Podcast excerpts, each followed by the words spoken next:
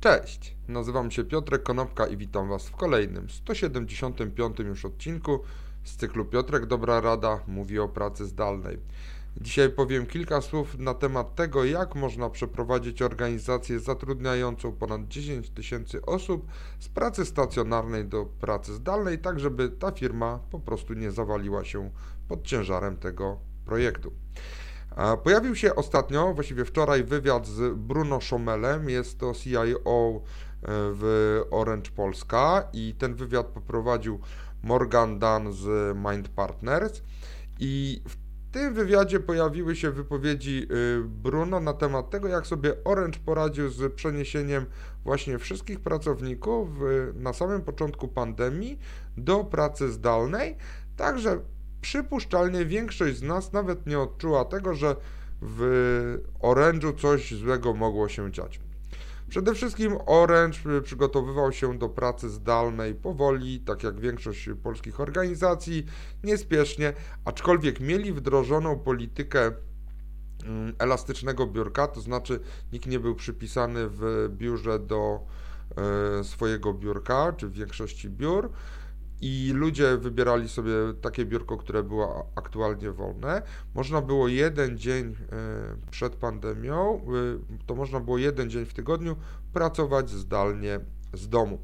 W momencie, gdy rozpoczęła się pandemia, mieli codziennie spotkania Komitetu Kryzysowego od dnia numer jeden i te spotkania pomogły im właśnie przeprowadzić cały ten proces, Także 84% pracowników z ponad tych 10 tysięcy od samego początku pandemii rozpoczęło pracę zdalną.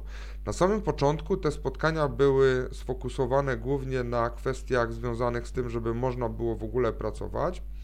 Dobrą częścią w Orange'u było to, że większość systemów informatycznych mogło być dostępnych przy wykorzystaniu laptopa i VPN-u i Orange miał przed sobą tylko tak naprawdę dwa zadania.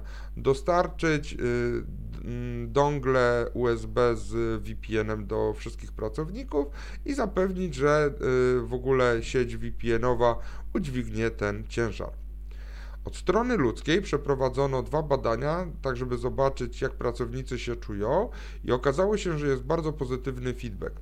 Przede wszystkim Orange działał troszkę e, szybciej niż polski rząd i pracownicy czuli się, e, że są zaopiekowani.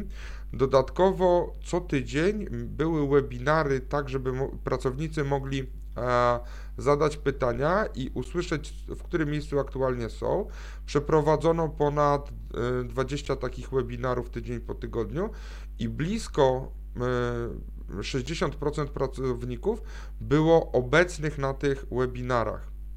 E, na te, w trakcie tych spotkań online'owych prezes, jak i cały komitet sterujący projektem pracy zdalnej byli dostępni do tego, żeby odpowiedzieć na pytania. Obecnie te spotkania są prowadzone co dwa tygodnie, tak żeby utrzymać taki proaktywny, jak to się mówi w korpojęzyku, proaktywne podejście i bezpośrednią komunikację. Położono dosyć duży nacisk na szkolenia zdalne. Przed COVID-em e, około 45% pracowników uczestniczyło w e, szkoleniach zdalnych. Obecnie jest to 90% pracowników uczestniczy w szkoleniach zdalnych. E, tak jak wspomniałem, dosyć dużym wyzwaniem dla nich było, były notebooki, były te dongle z VPN-ami, natomiast e, to, e, te spotkania wewnętrznie nazywano bez cukru, czyli CEO odpowiadał na bezpośrednio na, na, na, pytania pracowników, ponieważ pracownicy wcześniej z, skarżyli się czy zwracali uwagę na to, że komunikacja jest zbyt formalna i zbyt sztywna. Jakie wnioski y, Bruno Schomel wyciągnął y, i cała organizacja wyciągnęła z tego procesu? Przede wszystkim nauczono się, że proaktywność i komunikacja to są bardzo ważne i tak naprawdę najważniejsze elementy. I prawdopodobnie w momencie, jeżeli pandemia się zakończy, Bruno Schomel ocenia, że wrócą do biura, ale najprawdopodobniej y, będzie możliwość pracy dwa dni zdalnie, a trzy dni będzie to praca stacjonarna.